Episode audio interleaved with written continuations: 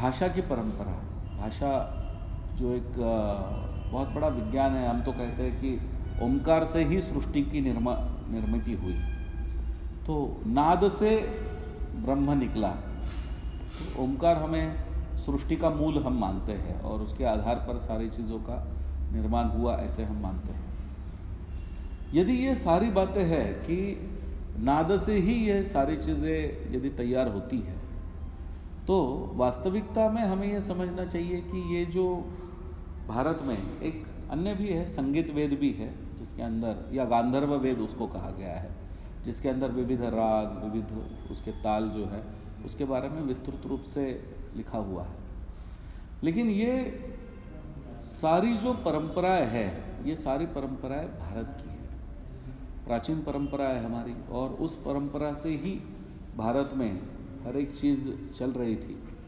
अब दुर्भाग्य हमारा यह हो गया कि उस परंपरा में बदलाव हो गया। तो वैसे ही नाद से संबंधित अक्षर जो है या स्वर जो है स्वर हमारे यहाँ पर आए आपने स्वरों का अध्ययन किया होगा दंत तालव्य कुछ स्वर हमारे आ, मतलब ओष्ठ्य होते हैं ओठों से निकलते हैं कुछ ता आ, हिंदी में मुझे पता नहीं क्या बोलते हैं उसमें कंठ से है या तो पाँच प्रकार के विभिन्न स्वर होते हैं और वो स्वर कहाँ से निर्माण होते ये भी है उसमें अंग्रेज़ी में ये कहाँ तय है, क्योंकि उनकी जो अंग्रेज़ी भाषा के जो वर्ण हैं, वो सबसे कम है।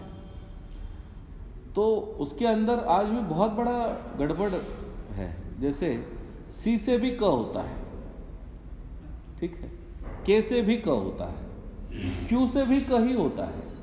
क्या आपने कभी पढ़ा है कि नहीं? भारत में च से क होता है। ज से क होता है। कभी नहीं पढ़ा।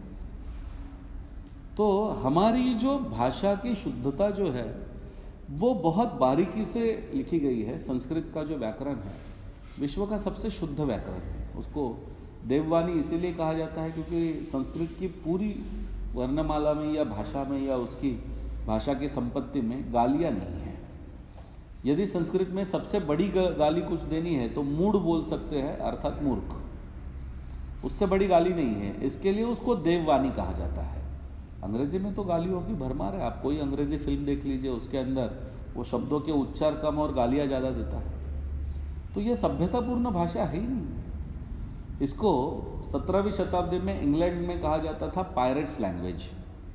English is a pirates language. उससे पहले इंग्लैंड में भी लैटिन भाषा ही बोली जाती थी। लेकिन आज ऐसे हो गया कि वो pirates language pirates language pirates जानते हैं आप? समुंदर में जो जहाज़ जाते थे पुराने समय पर, उसको लूटा जाता था। तो वो जो लूटने वाले लुटेरे होते थे, उनकी एक संकेत की भाषा होती थी कि समुंदर में जहाज़ जा रहा है, आपको उसको यहाँ पर रोकना है, यहाँ पर लूटना है। ये जो समुंदरी लुटेरे हैं, इनकी ये भाषा थी आज हमारे यहाँ पर सिर पर बैठ गई है। यानी पायरेट्स लैंग्वेज जो है, आप वो ओरिजिनल मूल रूप से हमारे यहाँ पर आई है। अब ये जो भाषा में जो बदलाव हुए या वास्तविकता जो उसकी आती है, कि भाषा की समृद्धि किससे समझ में आती है? भाषा की समृद्धि समझ में आती है कि आपके पास एक शब्द के लिए कितने पर्यायी शब्द हैं? उससे समझ में आएगी। एक भगवान विष्णु के लिए सहस्त्र नाम है। मतलब एक भगवान विष्णु के ही सहस्त्र नाम है हमारे पास। तो बाकी किसी के सुने आपने ऐसे? कि नहीं, उनके लिए सहस्त्र नाम है, इनके लिए सहस्त्र नाम नहीं है तो भाषा की समृद्धि उससे आती है। आप जल बोल सकते हैं, नीर बोल सकते हैं, पानी बोल सकते हैं, उदक बोल सकते हैं। ये सारे जो है, एक केवल पानी शब्द के इतने सारे पर्यायी शब्द हैं। क्यों है? क्योंकि भाषा की समृद्धि है हमारे पास। इस भाषा की समृद्धि को समाप्त करके हमने वाटर सीख लिया। अब वो जो वाटर जो है, वो आज परिस्थिति में ऐसे आ गया कि हम अपनी भाषा को धीरे धीरे धीरे धीरे भूल गए। वास्तविकता में भाषा विज्ञान जो कहा जाता है, भाषा विज्ञान की एक बहुत बड़ी बात होती है कि बचपन में जो बच्चों के सामने जो चीज़ लाई जाती है या जो चीज़ दिखाई जाती है, उसकी ग्रहण करने की क्षमता साढ़े तीन वर्ष तक बहुत अधिक होती है। इसलिए बच्चा एक बार भी अपनी माँ को देख ले, आप उसको किसी अन्य स्त्री के पास दे करके आप उसको देखें कि उसका रोना रुक जाए। वो नहीं रुक सकता है। वो अपनी माँ के पास ही जाने से ही रुकता है। क्यों होता है ऐसे? क्योंकि उसको वो इतने बचपन में भी उसका जो आकलन है, वो क्षमता उसके अंदर ज़्यादा होती है। तो आप जैसे मान लीजिए कि आपको बच्चे को यदि कुत्ता दिखाना है तो आप क्या कहेंगे? देखो, ये कुत्ता है, ये बिल्ली है, ये पानी है। तो हमें कहने में क्या होगा? सहजता से, ये वो वस्तु है। सहजता से हम कहेंगे। अंग्रेज़ी पढ़नी है तो क्या करना होगा? C A T cat cat माने बिल्ली D O G dog dog माने कुत्ता। तो उस बच्चे को, उसका मेमोरी कितना यूज़ कर रहे हैं आप? उसको पहले तो सी ए टी कैट पता होना चाहिए, उसका प्रोनाउंसिएशन पता होना चाहिए, और फिर उसके उच्चार के बाद उसका मतलब बिल्ली होता है, ये समझना चाहिए। फिर इसका आकलन होना चाहिए, नहीं डिवोजी डॉग डॉग अलग होता है तो डॉग और कैट में अंतर है। ये जो एक्सेसिव हमारे मस्तिष्क का उपयोग जो किया जा रहा है, इसमें एक बहुत बड़ा जो नुकसान हिंदू समाज का हो रहा है।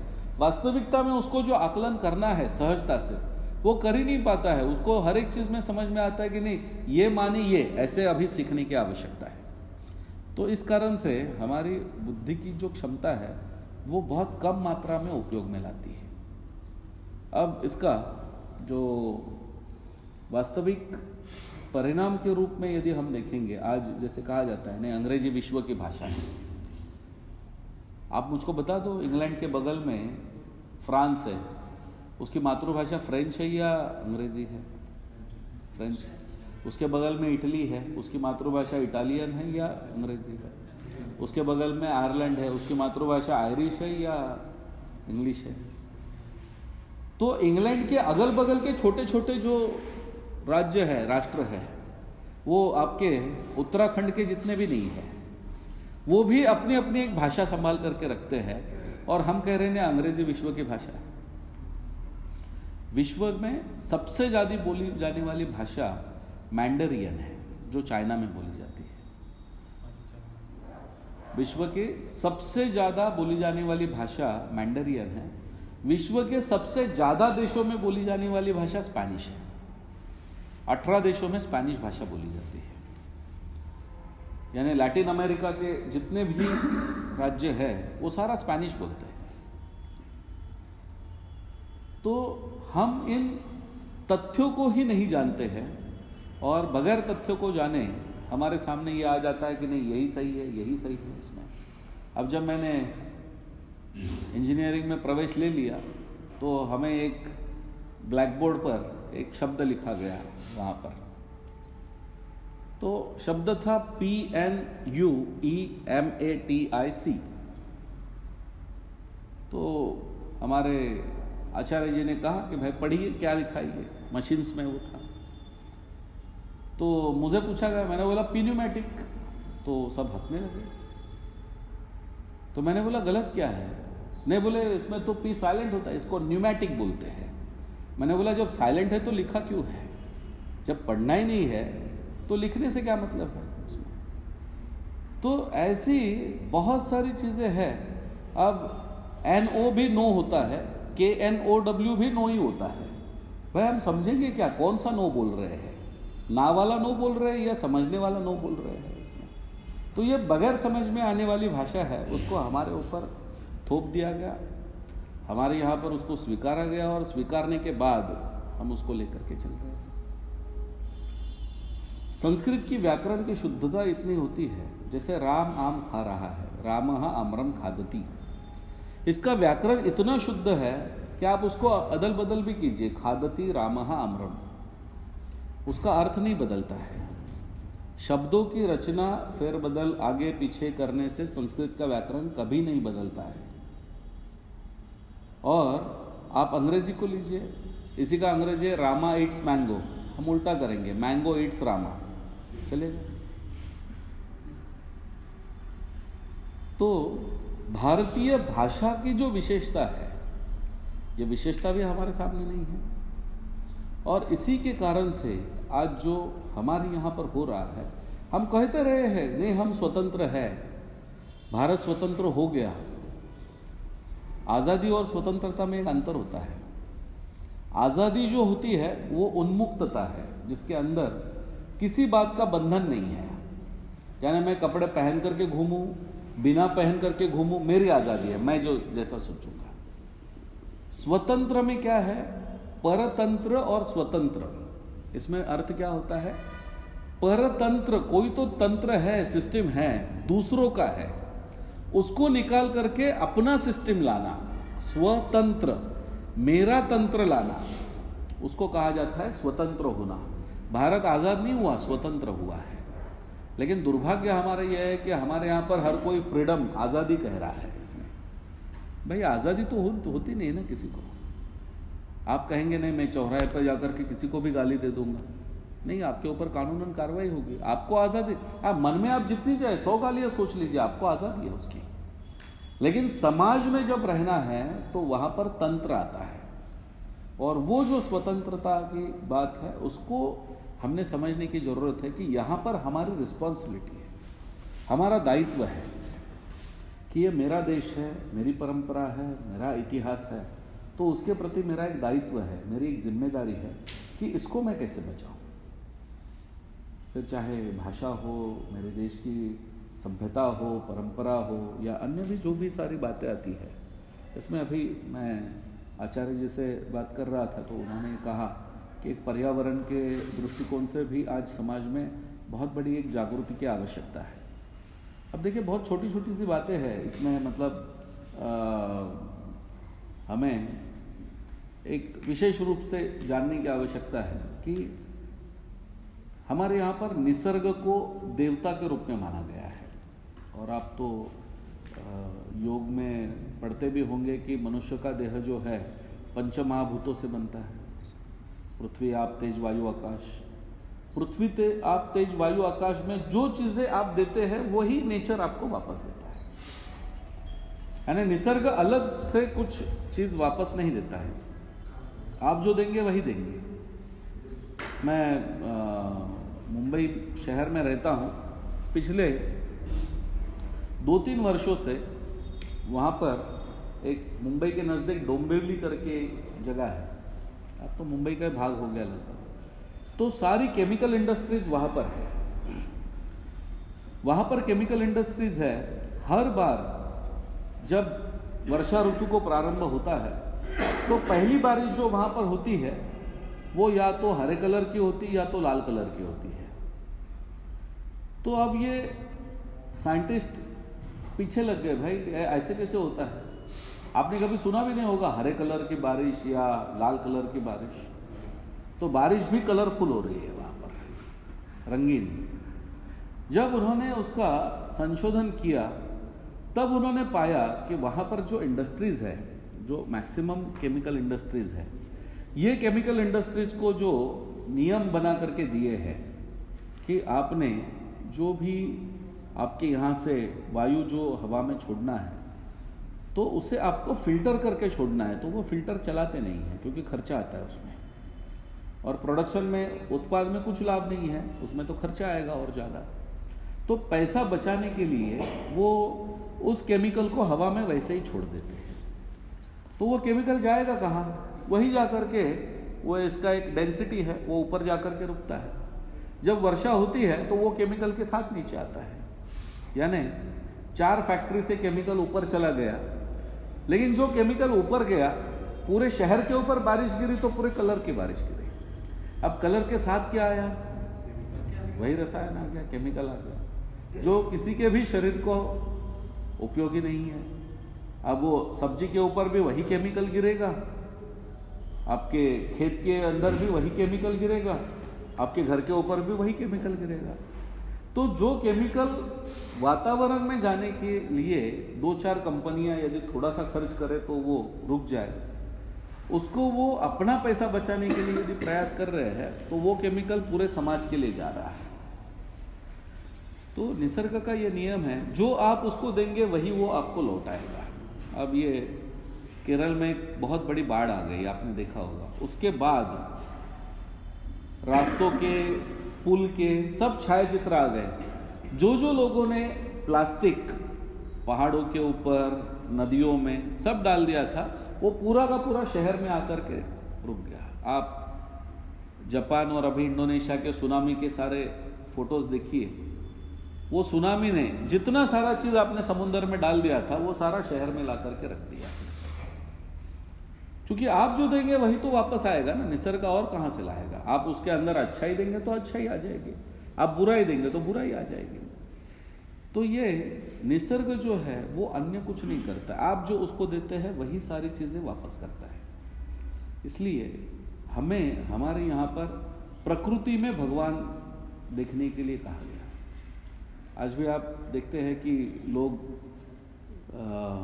पेड़ जैसे तैसे ही काट देते हैं। लेकिन आयुर्वेद का अध्ययन करने वाले एक बहुत बड़े महात्मा जी से मेरी मुलाकात हुई। तो उन्होंने कहा कि आयुर्वेद ऐसे है कि कौन से तिथि को कौन सी दवाई आपको निकालनी है, उसका वर्णन है आयुर्वेद में। और जब निकालनी है तो पहले आपको क्षमा मांगनी होती है और प्रायश्चित करना होता है। आप दो पौधे लगाएँगे तो एक पौधा निकाल सकते हैं। तो प्रायश्चित करने के बाद आपको निकालना होता है। जैसे उन्होंने कहा कि हमें आयुर्वेद की दवाई बनाने में कई सारे पेड़ों की छाल लगती है। तो वो छाल जो लगती है तो उन्होंने कहा ऐसे नहीं कि वो छाल आप ऊपर से उतारना शुरू कर दो और नीचे तक ले लो। आपको जितनी छाल चाहिए, वहाँ तक नीचे पहले काटना पड़ता है छाल को और फिर वो ऊपर से निकालनी पड़ती है। तो जब तक जितनी आपको चाहिए, उतनी ही निकले, उसके नीचे की नहीं निकले। क्योंकि वो वृक्ष का एक तरीके से वो एक आच्छादन है, आवरण है। हमारे यहाँ ही जगदीश चंद्र बसु ने ये संशोधन किया, जिसके ऊपर उनको नोबेल मिला कि वनस्पति में भी प्राण होता है। तो ये संशोधन किसके आधार पर किया? यही तो शास्त्र में लिखा गया है। और इसी के कारण से ये जो परंपरा जो हमारी रही है कि हर किसी का भाव, हर किसी में उसके प्रति करुणा, उसके प्रति दया, या उसका जितना चाहिए उतना ही लेना है। शोषण, दोहन नहीं करना है किसी चीज़ का। यही बातें भारत की परंपरा में रही है। और इसी के लिए ये हमारी जो परंपरा है, इसको बचाना, इसका रक्षण करना हमारे दृष्टिकोण से महत्व का है। और, इसी परंपरा के बारे में हम जाते हैं, समाज में बताते हैं कि आज विभिन्न तरीके से आक्रमण हो रहे हैं। इतिहास में विकृतियाँ करके इतिहास के ऊपर आक्रमण कर दिया। काल की गणना में विकृति आ गई, उसके ऊपर आक्रमण हो गया, भाषा के ऊपर भी आक्रमण हो गया। ये आक्रमण एक तरीका है, एक पद्धति है कि जहाँ की सभ्यता, वहाँ की शिक्षा पद्धति, वहाँ का इतिहास यदि विकृत किया जाए तो वहाँ पर परतंत्र आने में समय नहीं लगता है। क्योंकि आज भी यदि स्वामी विवेकानंद जी ने कहा कि गर्व से कौन हिंदू हैं तो भाई गर्व क्यों होना चाहिए मुझे? दो बातें भी कोई मुझे बता दे कि नहीं, क्यों गर्व होना चाहिए? तो एक भी गर्व की बात मुझे पता नहीं है। तो मुझे गर्व ही नहीं अपनी परंपरा के बारे में तो यही होगा। मुझे जो विदेश का है, वो सारा चीज़ अच्छा लगना लगेगा। और इसके लिए आज ये एक अपना प्रयास चल रहा है कि वास्तविकता में यदि स्वामी विवेकानंद जी जैसे एक सन्यासी शिकागो के धर्म परिषद में जाते हैं और पूरे विश्व के सभी लोगों के सामने ये सिद्ध करके दिखाते हैं कि भारत की एकमात्र परंपरा है कि जो सबसे विश्व में अच्छी है। तो यदि एक सन्यासी ये सिद्ध कर सकते हैं तो हम जैसे पढ़े लिखे क्यों नहीं सिद्ध कर सकते? मात्र उतना ही है कि हमारे यहाँ पर हमें इसकी अध्ययन की आवश्यकता है। और जो वास्तविकता में योग या उसका मूल जो है चित्त वृत्ति निरोध तो चित्त के अंदर ही तो सारी चीज़ें आती है, वही से तो है। आज जो पोल्यूशन जो हम कह रहे हैं तो बाहरी पोल्यूशन वो तो मतलब कुछ नियम, कुछ कानून बना करके रोक सकते हैं कि वो पोल्यूशन क्या है, कोई इंडस्ट्री है प्लास्टिक उत्पाद कर रहे हो, उसको रोको, कोई पटाखे बना रहे हो, उसके लिए कोई कानून लाओ, इससे। लेकिन ये जो अंदर का जो पोल्यूशन हो रहा है ना, मन का पोल्यूशन जिससे मुझे लग रहा है, नहीं, उससे ज़्यादा पैसा मेरे पास होना चाहिए। उसके लिए मैं ये धरती का भी शोषण करूँ, इस देश का भी शोषण करूँ, या इस सभ्यता के विरोध भी करूँ तो भी मुझे कोई रोकने वाला नहीं है। ये वास्तविकता में, वास्तव पोल्यूशन तो हमारे अंदर चल रहा है। और इसको यदि रोकना है तो इसके लिए योग है। तो भगवान भगवद गीता में कहते हैं, योग कर्मसु कौशल्या योग की बहुत अच्छी, इससे सरल और सीधी कोई व्याख्या नहीं हो सकती है। आपका कर्म जो है, वो सहजता से और कुशलता से करना यही योग है।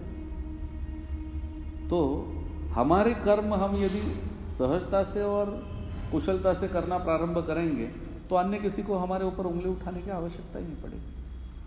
हमारी परंपरा, हमारी शास्त्र या हमारी जो भी सभ्यता, संस्कृति रही है इसका यही एक मूल है और इसी के लिए हमें इसके बारे में एकत्रित आकर के विचार करने की आवश्यकता है, समझने की आवश्यकता है। आज थोड़े से समय मैंने आपको थोड़ा बहुत बताने का प्रयास किया कि जो भारतीय पर, वास्तविकता में हमें गर्व हो कि हमारी परंपरा कुछ श्रेष्ठ है। नमस्कार। पिछले कुछ वर्षों में जब हम हिंदुत्व की बात करते हैं तो सबसे अधिक चर्चा हुई है हिंदू राष्ट्र की। कोई कहता है कि भारत स्वयंभू हिंदू राष्ट्र है तो कोई पूछता है कि भारत हिंदू बहुल होते हुए भी हिंदुओं की ये दुस्थिति क्यों है? तो सच में हमारे मन में प्रश्न आता है कि ये हिंदू राष्ट्र है क्या?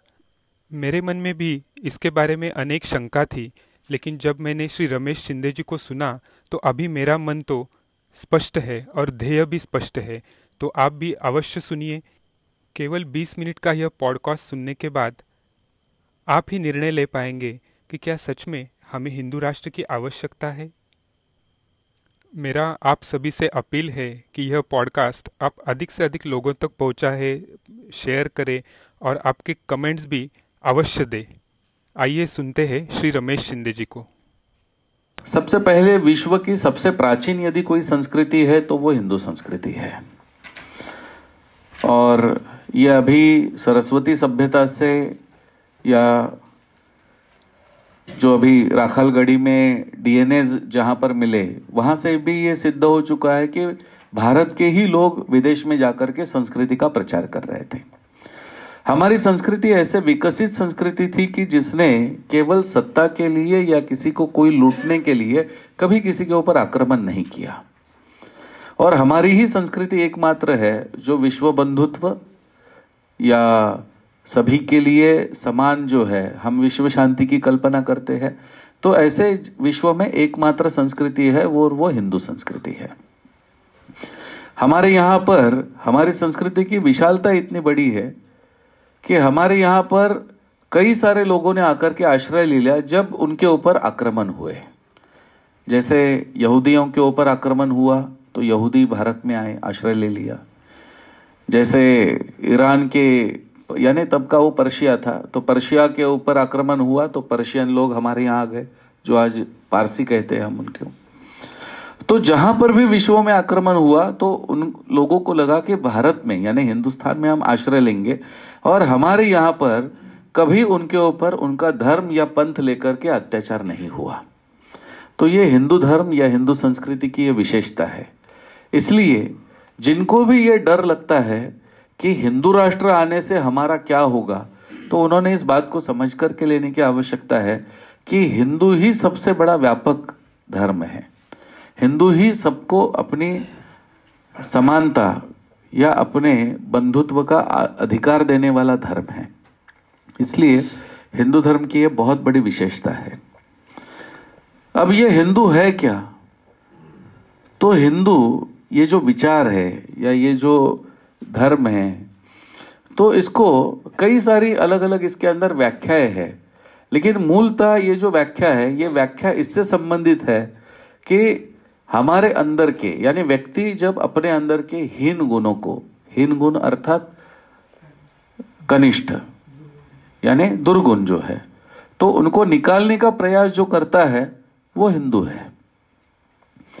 तो वो कोई भी हो सकता है, किसी भी जाति का हो सकता है, किसी भी पंथ का हो सकता है। यदि वो अपने अंदर के हीन या दुर्गुणों को निकालने का प्रयास करता है तो वो हिंदू है। और इस प्रकार से यदि कोई अपने अंदर के हीन गुणों को त्याग करके या दुर्गुणों का त्याग करके हिंदू बन जाता है तो वो किसी के ऊपर अत्याचार कर ही नहीं सकता है। किसी का शोषण कर ही नहीं सकता है। इसलिए विश्व में यदि कोई समाधान देने वाला राष्ट्र हो सकता है तो वो हिंदू राष्ट्र हो सकता है।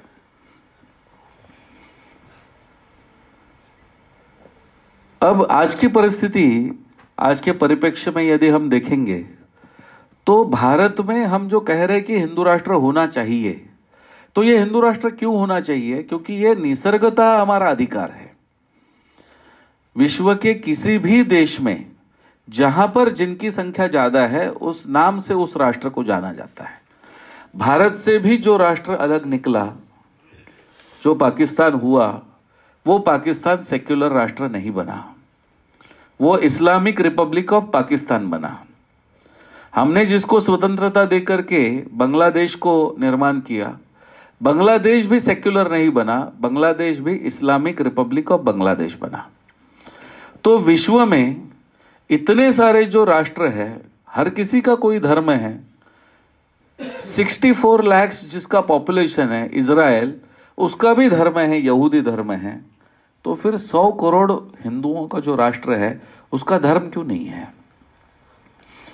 भारत का विभाजन यदि धर्म के आधार पर हुआ, और मुसलमानों ने यह कहा कि हम हिंदुओं के साथ नहीं रहना चाहते हैं, हमें अलग राष्ट्र दे दीजिए। तो उनके लिए तो उनकी भूमि मिल गई। उसको उन्होंने इस्लामिक राष्ट्र बनाया। तो ये सेक्युलर राष्ट्र हमारे यहाँ पर क्यों बन गया? इसलिए हिंदुओं का यह मूलभूत अधिकार है कि भारत जो है, वो हिंदू राष्ट्र होना चाहिए था।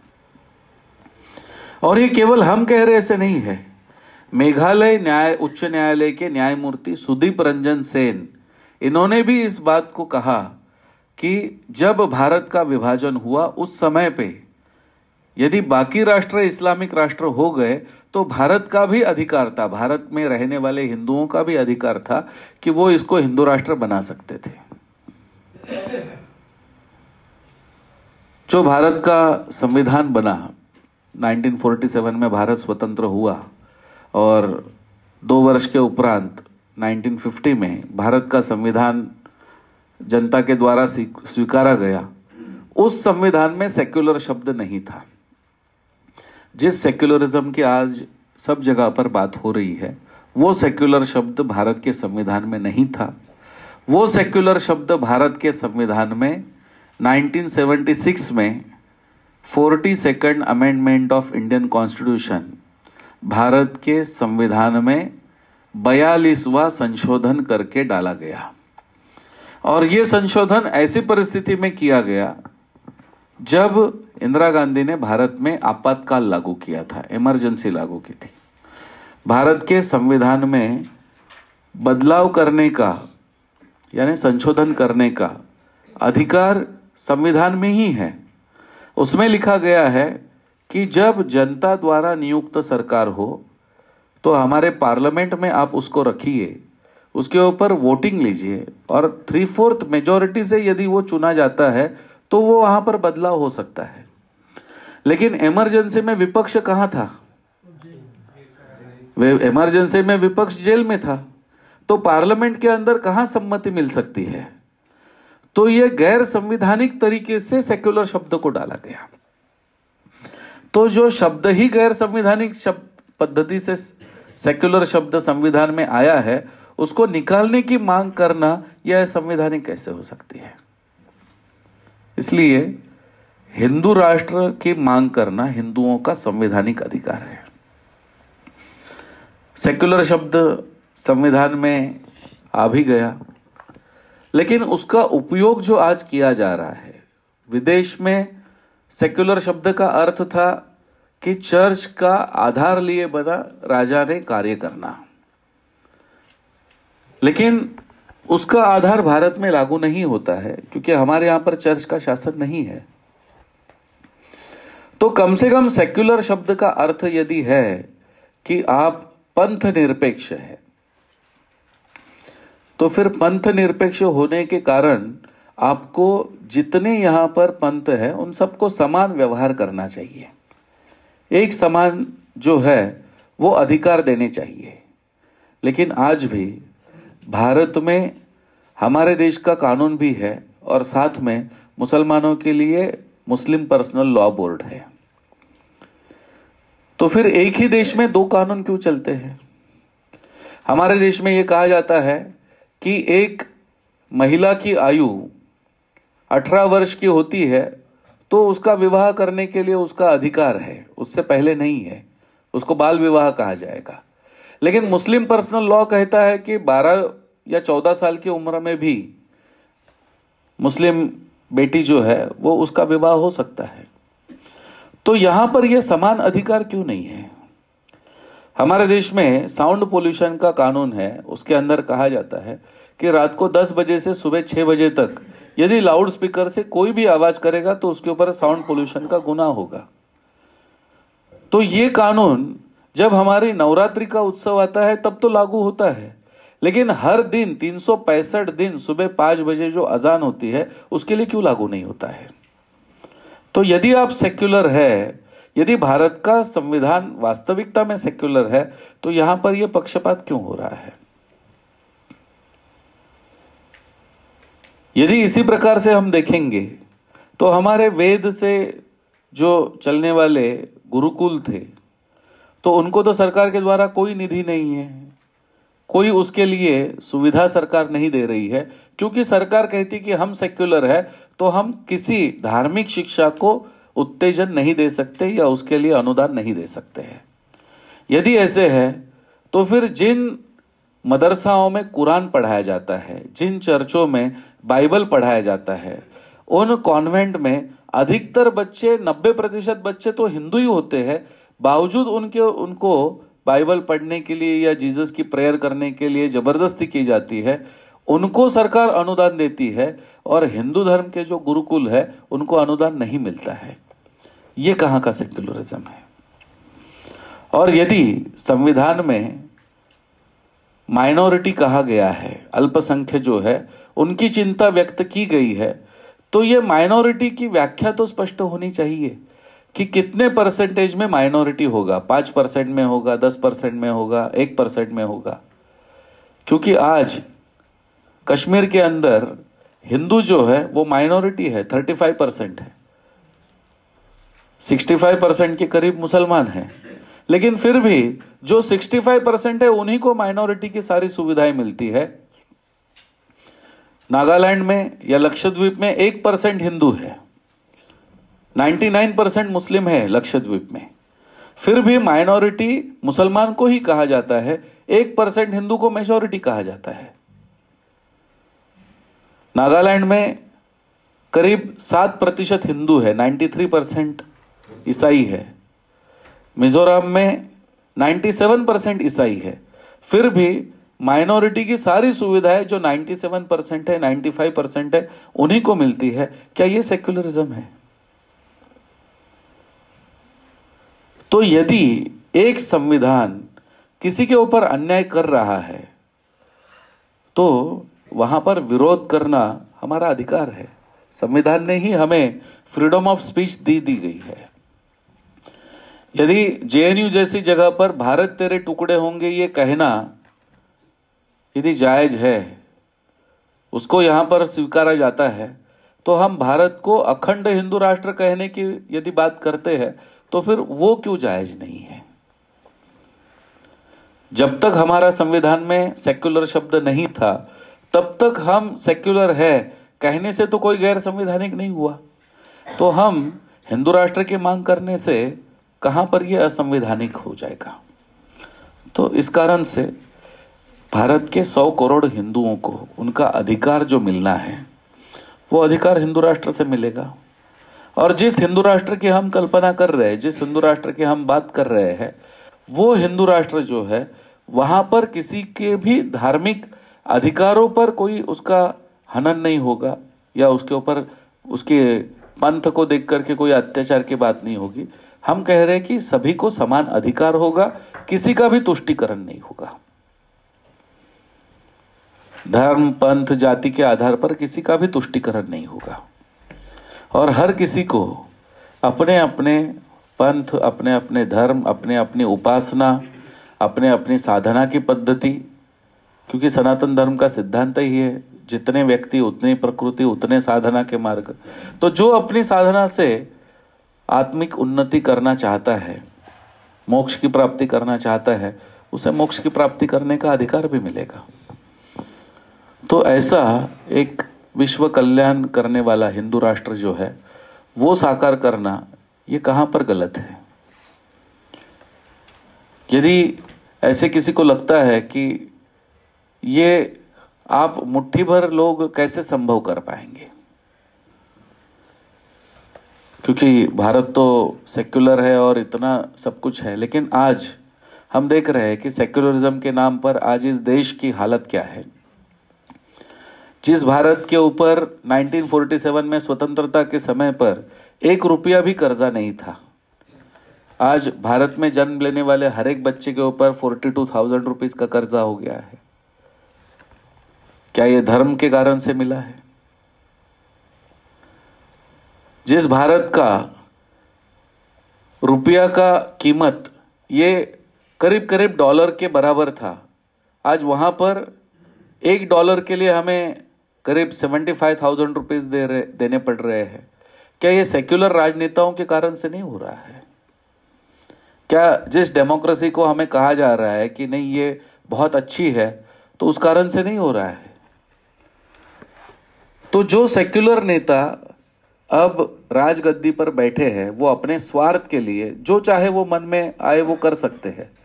जिस जिस चीज़ का तुष्टिकरण चाहे वो कर सकते हैं, जो नियम चाहे स्वयं के लिए बना सकते हैं। भारत में एक व्यक्ति की मासिक वेतन को बढ़ाना है तो उसके लिए कमीशन बैठेगा। लेकिन राजनेता अपना वेतन कैसे तय करना है, वो स्वयं उसी पार्लियामेंट में बैठ करके एक रिजोल्यूशन पास करेंगे तो वो अपना स्वयं का वेतन तय करेंगे। मुझे अपना वेतन तय करने का अधिकार नहीं है, लेकिन राजनेता अपना वेतन स्वयं तय करेगा। तो ये कहाँ का डेमोक्रेसी है। जहाँ पर मुझे कोई अधिकार ही नहीं है, पाँच साल में मेरा अधिकार एक ही है, बस वोट देना। और यही सेक्युलरिज्म या यही सब बातें करने वाले लोग या यही जनता को लूटने वाले लोग आज हमारे मंदिरों को कब्जा कर करके वहाँ का भी धन लूट रहे हैं। जो सेक्युलर सरकार एक चर्च नहीं चला रही है, जो सेक्युलर सरकार एक मदरसा, एक मस्जिद नहीं चला रही है, वो सेक्युलर सरकार हमारा तिरुपति का मंदिर चला रही है, वहाँ का धन ले रही है, वो सरकार आज लाखों मंदिर अपने कब्जे में लेकर के चला रही है तो ये कहाँ से अधिकार उनको मिला? तो इस कारण से ये जो अन्यायपूर्ण जो आज की राजनीति चल रही है इसका कोई तो उत्तर होना चाहिए, और ये उत्तर यदि कहीं है तो हम सबको याद रखना होगा कि एक लोकपाल का, जन लोकपाल का आंदोलन सिर्फ़ एक व्यक्ति ने चालू किया था, अन्ना हजारे ने। लेकिन जनता का समर्थन यदि उसको प्राप्त हुआ, जब जनता को लगा कि यही राजनेता अन्याय कर रहे हैं तो जनता का समर्थन प्राप्त हुआ तो राजनेताओं को आकर के अपने ऊपर जन लोकपाल को लाना पड़ा।